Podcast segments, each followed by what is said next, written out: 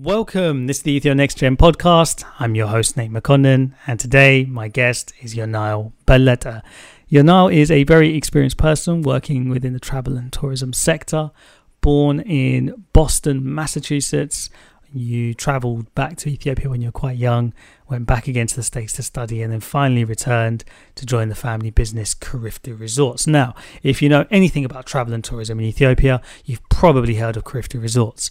It's a quintessential example of a homegrown entity and is a pretty good success story that I think can inspire a lot of people. You work in the operations manager capacity, and really, I want to talk about your sort of your background, how that transition was for you going from the US um, back to Ethiopia, or should I say to Ethiopia for the first time, how you coped with that, and uh, we'll talk about COVID 19 and the impacts of COVID 19 on tourism in general. So, you know, it's a pleasure to have you. Thank you for having me. Excited. I'm glad I'm at least the second person on this podcast. So. no, listen, it's uh, it's honestly great to have you on today, um, and I think people are going to find it very interesting uh, hearing your story uh, more than anything else. You know, uh, uh, Kuriftu is a very well known brand and company in Ethiopia, uh, but really, what I want to dive into uh, to start with is your transition into Ethiopian society. You know, born, born born in the US, and a lot of our listeners are diaspora, and it really is geared at trying to you know you know connect and build bridges. So let's start by unpacking what that was like for you, how it all started, and what that transition was like going into Ethiopia. Um, so I was born and raised in Boston, Massachusetts, in the United States, and uh, first generation Ethiopians being born there. So uh, is a very interesting, uh, I guess, like time uh, growing up there up until the age of 11. Uh, and I came to Ethiopia for the first time when I was nine. Uh, so my dad thought that it would be t- it was time for us to come and see the country. And then, um, unfortunately for us, like we, we were so invested in living in America that we weren't as happy to find out that we were moving to uh, Ethiopia as he was. Um, in fact, like when we moved, we went to Ethiopia for vacation uh, he already uh, had started working on the Boston Day Spa building, which is his first project. And uh, he also had me shadow one of my friends that moved to Ethiopia two years earlier. And I was wondering why I was going to the school, to, uh, like it was Christmas break, and I had to go to Sanford for a day. And he's like, "Did you like the school? Do you like the school?" I'm like, "Yeah, but I'm not sure why I was going there." I thought he wanted me to see how uh, uh, people who who lived in Ethiopia, like what their school was like, just so I could have the but I didn't know that I was actually shadowing for the school that I would be attending for the next five to six years. I thought I was I was just there to see the country for the first time and also meet all my uncles. And he's like one of fifteen, so uh, there was people that I had to meet for the first time. So, but then once we moved to Ethiopia when I was 11, 2003, um, it was a little bit difficult because uh, you know uh, it's a it's a different culture, especially from Boston, East Coast. Uh, didn't have uh, too many uh, like Ethiopians in the community. We do have some, but like not like it's not like that big of an impact on your life uh, when you're younger, unless you go to church every single weekend. And then uh, went to primarily like white school, like Jewish school. So uh, coming to Ethiopia and kind of learning, um, I guess how to mesh with the culture, learning to like Ethiopian food for the first time, uh, which is my favorite now. and then um, just like, uh, I don't know, it, it, there was a little bit of friction because uh, of the cultural differences. Since the age of 17, I've, I've always been like interning at my dad's place, so uh, which is Kuriftu Resorts, um, the first one inside Debre Zeit. And then uh, from there, I just kind of got used to working in the business. I started to enjoy the the prospects of uh, boosting tourism, doing something different, especially like focusing on the aesthetic as well as the functionality, uh, which uh, our brand is usually known for, embracing the culture. Uh, and for someone who who came to the culture and wasn't born within the culture, um, it's a kind of like a it's it's an interesting dynamic that uh, you see. That's why um, a lot of people don't expect me uh, to be the one like uh, i guess designing certain uh, certain things. Like right now since i've been back for the past five years uh, people don't expect me to think of the cultural element but that's mainly because my father uh, has been such a great uh, instructor and you know mentor for me and also my siblings. Amazing amazing. Um, Yeah, I mean that's quite a big change in culture. Um, what was it that actually helped you sort of transition really easily into the culture, or made that process a little bit easier? Obviously, you got a big family, you know, fifteen uh, uncles. But was there anything else that uh, you know you found helped make that transition a little bit easier? I mean, yeah, having family around was uh, one thing, but also just like making friends with people that actually lived in Ethiopia their whole entire lives. They kind of like you know lead you down like the correct path because uh, you really have no, no idea how to mesh well with the culture, especially yeah. from the back I had. Um, but uh, basically, like getting to know my cousins, kind of understanding like you know uh, the, the basic lingo in Ethiopia. That was like you know a little bit of a challenge. Um, and then also being called an Oreo all the time because uh, being black on the outside and kind of white on the inside uh, at the time. Mm. Um, now I feel like uh, I've kind of adjusted to it, uh, especially now that when I moved back when I was uh, 22, um, I kind of understood like what uh, was expected of me um, in terms of like uh, how I should approach uh, balancing both cultures between uh, the Ethiopian culture plus I guess like the international Western perspective, should I call mm-hmm. it?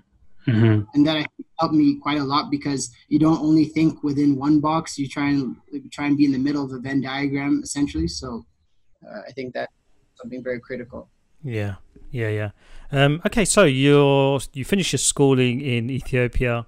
You then decide to go back to university. You go to the University of Boston, and then you decide. Well, I guess you have a decision at that point. Am I going back to Ethiopia or am I going to live it out in the US? And sort of tell us about that decision making process and what you studied at uni.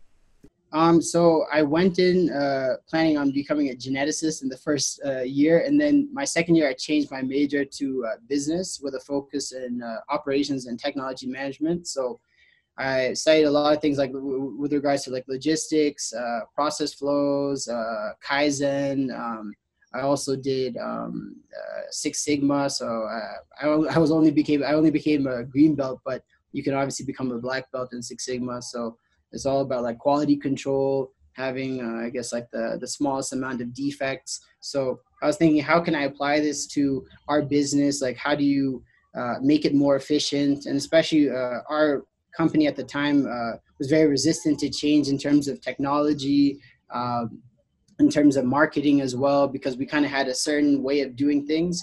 Um, so uh, once I, I guess after my first year and I uh, knew I wanted to go into business, I said, I actually announced at my sister's graduation party, and she's a year younger than me, that uh, I wanted to uh, pursue, you know, working with my father.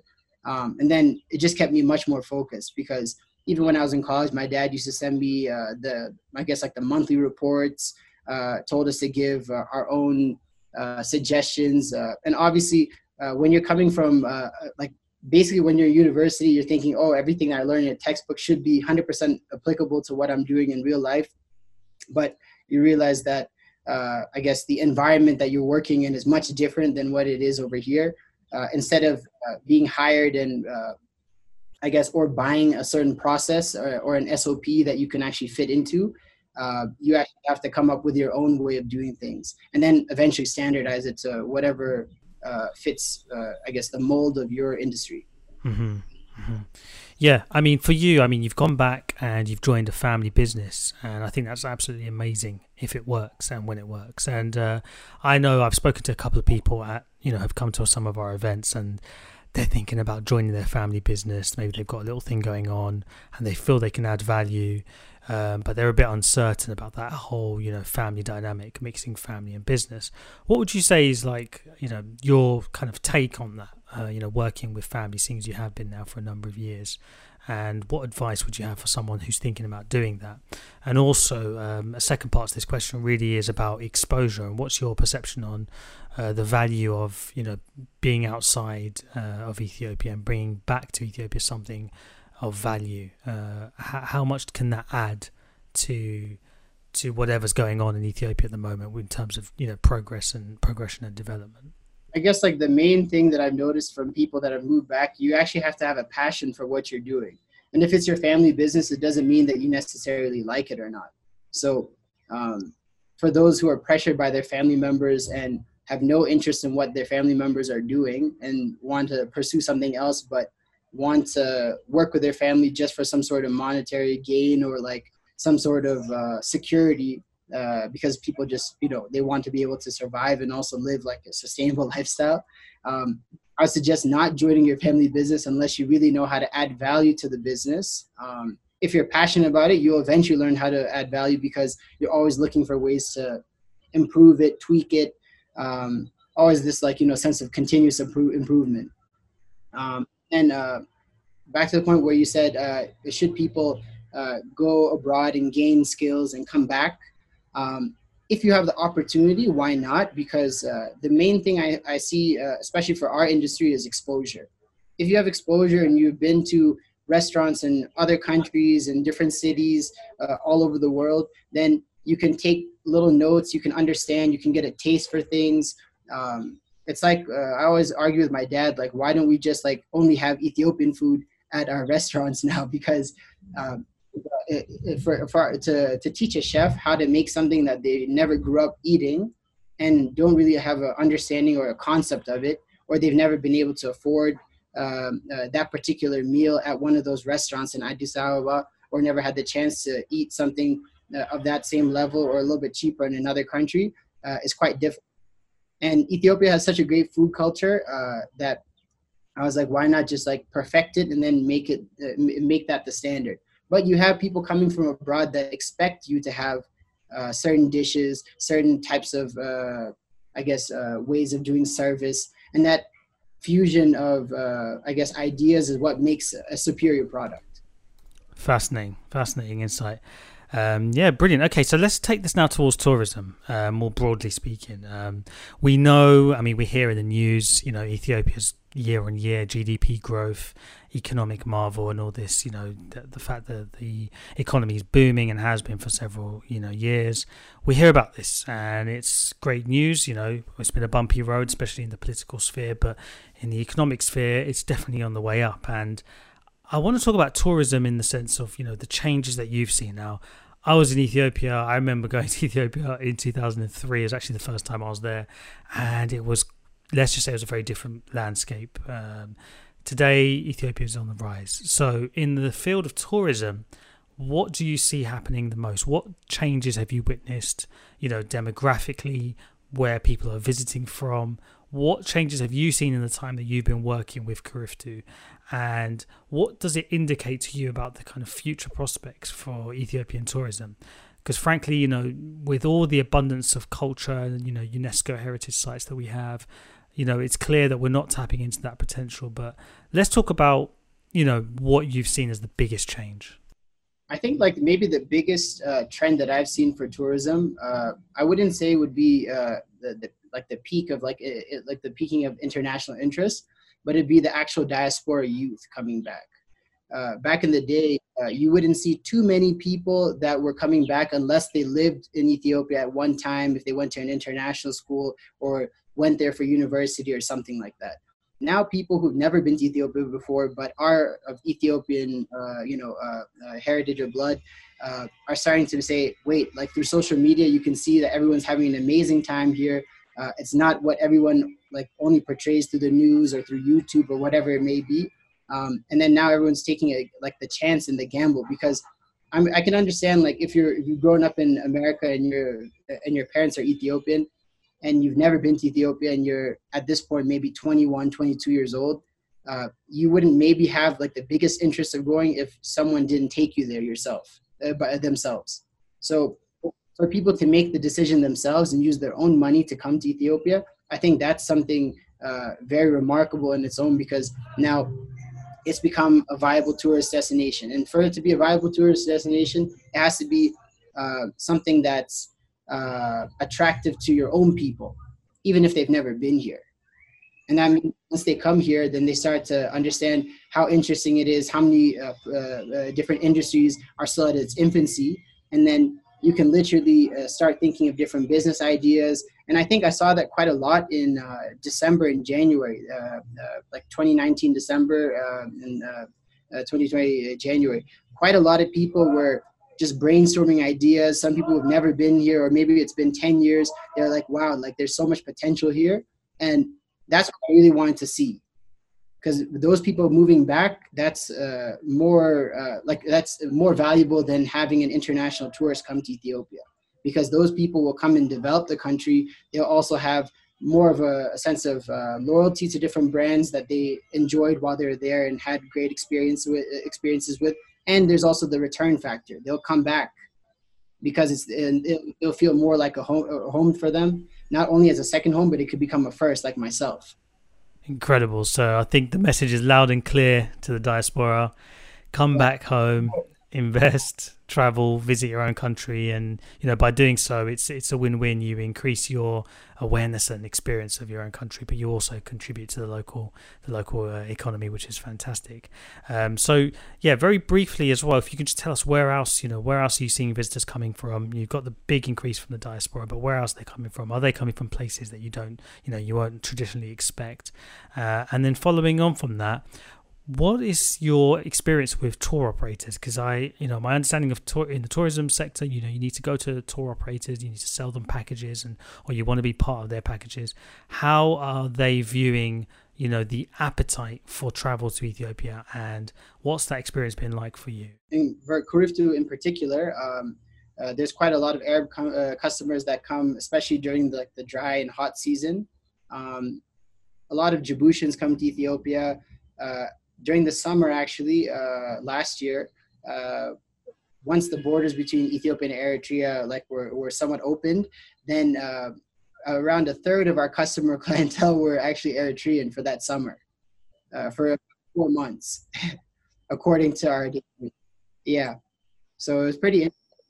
So we can see like East African tourism, uh, and I think inter-African tourism should be the biggest focus for us because it should be uh, the, but the i guess like it should be the biggest focus but the biggest issue is that um, it's not as uh, easy to travel from one african country to another especially with the price um, to go from uh, from Ethiopia to Kenya might cost uh, much more than what it would cost for for uh, maybe like a person from DC going to California, and it doesn't make any sense, especially when it comes to the distances. So I think that's one thing that people are pushing for. Obviously, for uh, the the free visas upon arrival, arri- on, upon arrival, uh, being able to, I guess, apply for your visa online as well has also changed this as well, um, especially with all the the AU con- uh, all the African countries going together.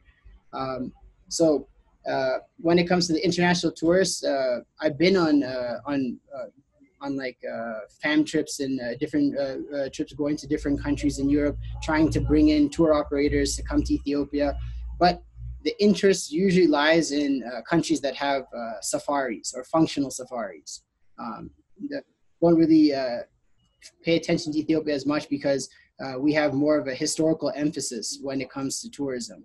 And I guess now um, the best way to start getting more people to come to Ethiopia is to focus on the adventure side um, because that's what people want, especially for people who've only seen Africa through the lens of a of a TV show or a movie or through social media or through National Geographic. Um, they want to do something that's exciting uh, rather than uh, coming to a place just for the history itself, which is also a plus as well. But mm-hmm. uh, main focus is usually on animals. When everyone asks me, "Do you have the big five? I'm like, I guess, but it's not like as well populated as other countries like you know, Kenya, Kenya, so on and so forth. So it's usually a downer for them when they hear that. Mm. That when we say we have uh, so many world like UNESCO World Heritage sites, um, uh, you know, the source of the the Blue Nile, so many different things, but uh, it just doesn't uh, like stand out as much. But I guess uh, if we compare these different uh, places with the correct infrastructure in terms of exciting hotel brands, um, having the, the correct amount of activities available so that it's not just a one-time thing going there. Because if you go to a place and it doesn't have good accommodations there's not much to do but you see let's say uh, lalibela or something like that you might only go once. That's right yeah. Going back again and again and bringing other groups with you because it's not really incentivizing for the person that's trying to return. Mm. Yeah, no, you're right. And um, you know, as you're speaking there, I was just drawing up the parallels between you know the tourism sector and the business world. You know, similarly, there's a huge increase in the number of people going back to Ethiopia to do business. Um, and again, you know, when they go, they're also going to want to have things to do. And I guess it's about having a plethora of options. You know, when I when I travel to Ethiopia, I know that after if I'm spending any more than two three weeks, I'm kind of running out of things to do. Um, you know, that are not work related, um, and so you know, increasing the options, uh, like you say, in the, in the sphere of adventure and recreation, it's going to be a huge boost to the overall package that Ethiopia can offer to the world and to to, to, to, to tourists. So yeah, no, really good. Um, and I guess we're going to talk about the things that Kuriftu are doing in that sphere. And I know that there's some major projects going on at the moment uh, that you guys are involved in, and we'll talk about that. Um, but first, I want to just quickly touch on the big news of the year COVID 19. Uh, talk to me, you know, how's it been impacting you guys? You know, what what are you guys doing to try and mitigate it? How bad's it been? Uh, let's just get this negative stuff out of the way first and talk about it. I mean, when it first started off, uh, we weren't really sure like how big of an impact it would have on Ethiopia. And then, of course, with all the travel restrictions, uh, the bans on uh, you know certain types of uh, industries within the, the country, we're like uh, definitely the, the hospitality industry is going to be hit uh, quite hard. And then, especially with the quarantining, uh, it's not very incentivizing to come to a country where you have to stay in a hotel for two weeks and then eventually test it afterwards. And then after that, uh, you'll go straight to another hotel or you'll go and stay with family and you'll self quarantine again because you don't want to uh, be exposed. Um, so in terms of occupancy, uh, everyone's been suffering, whether you're a hotel in Addis Ababa, whether you're a hotel inside uh, Debre Zeit, Bahir Dar, everyone's been suffering. Um, it's come to the point where uh, there's been a need for uh, the hotel associations to, to, to start working together the De- Debre Zeit Association, the Addis Ababa Hotel Association. Everyone's trying to, I guess, fight for a way to survive through this. Uh, it's just like uh, an ama- it's it's just very difficult at this point. Um, especially when you're used to seeing so many crowds of people coming around after having such a successful, uh, I guess, diaspora season is what I would call it inside January, and then uh, to see everything kind of just like drop down in March. Uh, and just see like maybe like a few people coming in. At one point, actually, we had one person staying at the resort for maybe two weeks, and that person was by himself. Uh, so uh, it was nothing to do with. and then you, the, the, I think the biggest impact is also on the staff because you're not sure how to approach it. Um, if you're not able to afford their salaries, uh, but uh, they still have to work for uh, for a living, and you can't let them go uh, furloughing is not really a thing in Ethiopia yet, and then uh, you can't just fire a person because then you have to pay severance as well, and that puts companies into an even bigger problem.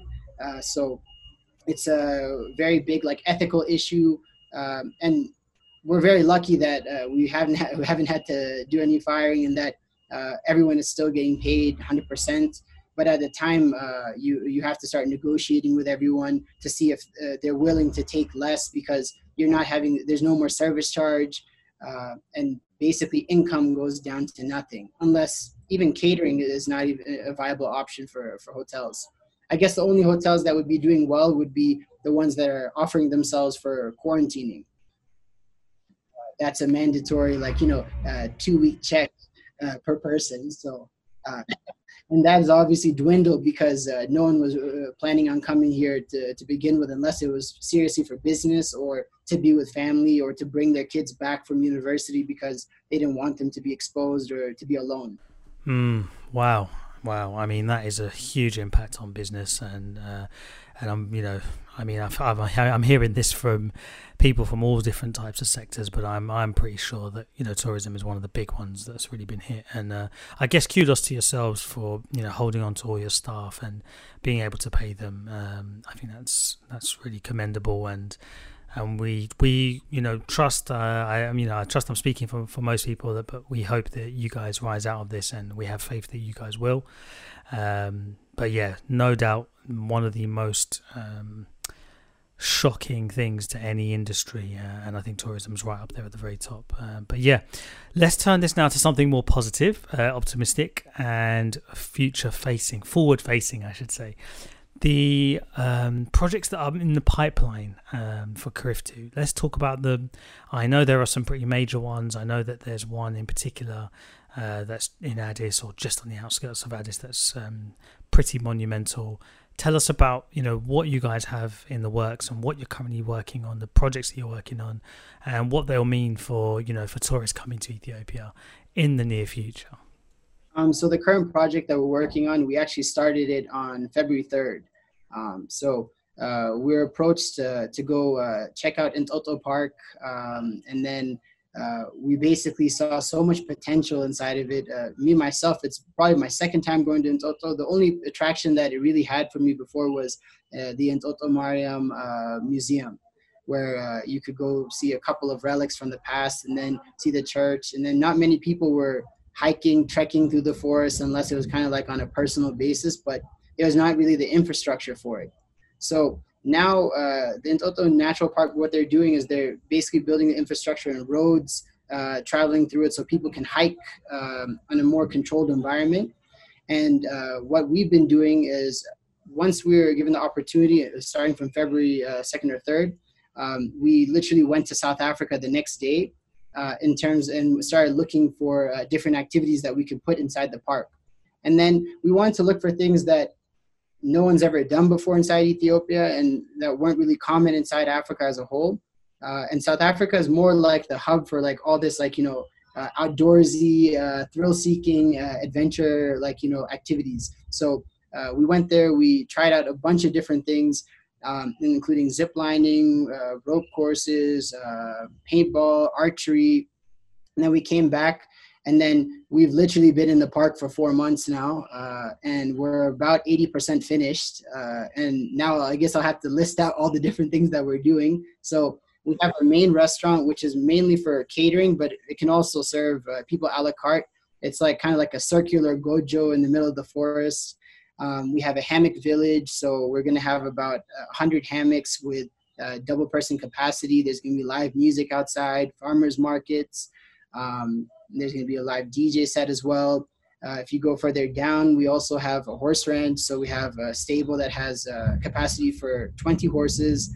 Um, there's also a five kilometer uh, uh horse trail that you can go. And then we're also getting donkeys so that they can carry a galgal on their on, the, on their back. So if you want to have like during the five kilometer trail, then you can definitely have that.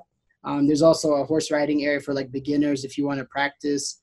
There's going to be um, a paintball course. So there's going to be two paintball courses, uh, a paintball shooting range as well for those who don't want to get hit, and uh, also uh, a spa. We have 10 massage rooms, uh, two jacuzzis, and then also uh, a large uh, sauna area that's split into two parts for men and women that's facing the forest. So you can definitely just like enjoy your sauna while looking at the forest during like the sunset or sunrise.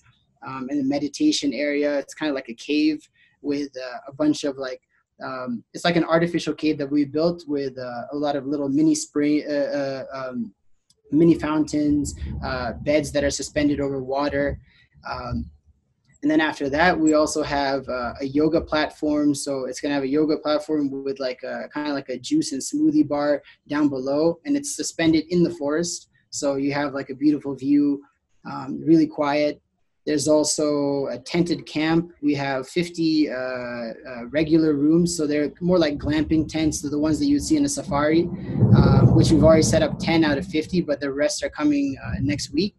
And then uh, each room has uh, two mountain bikes, a Weber grill so you can grill outside. You have a hammock as well. It has a fully functioning bathroom, toilet.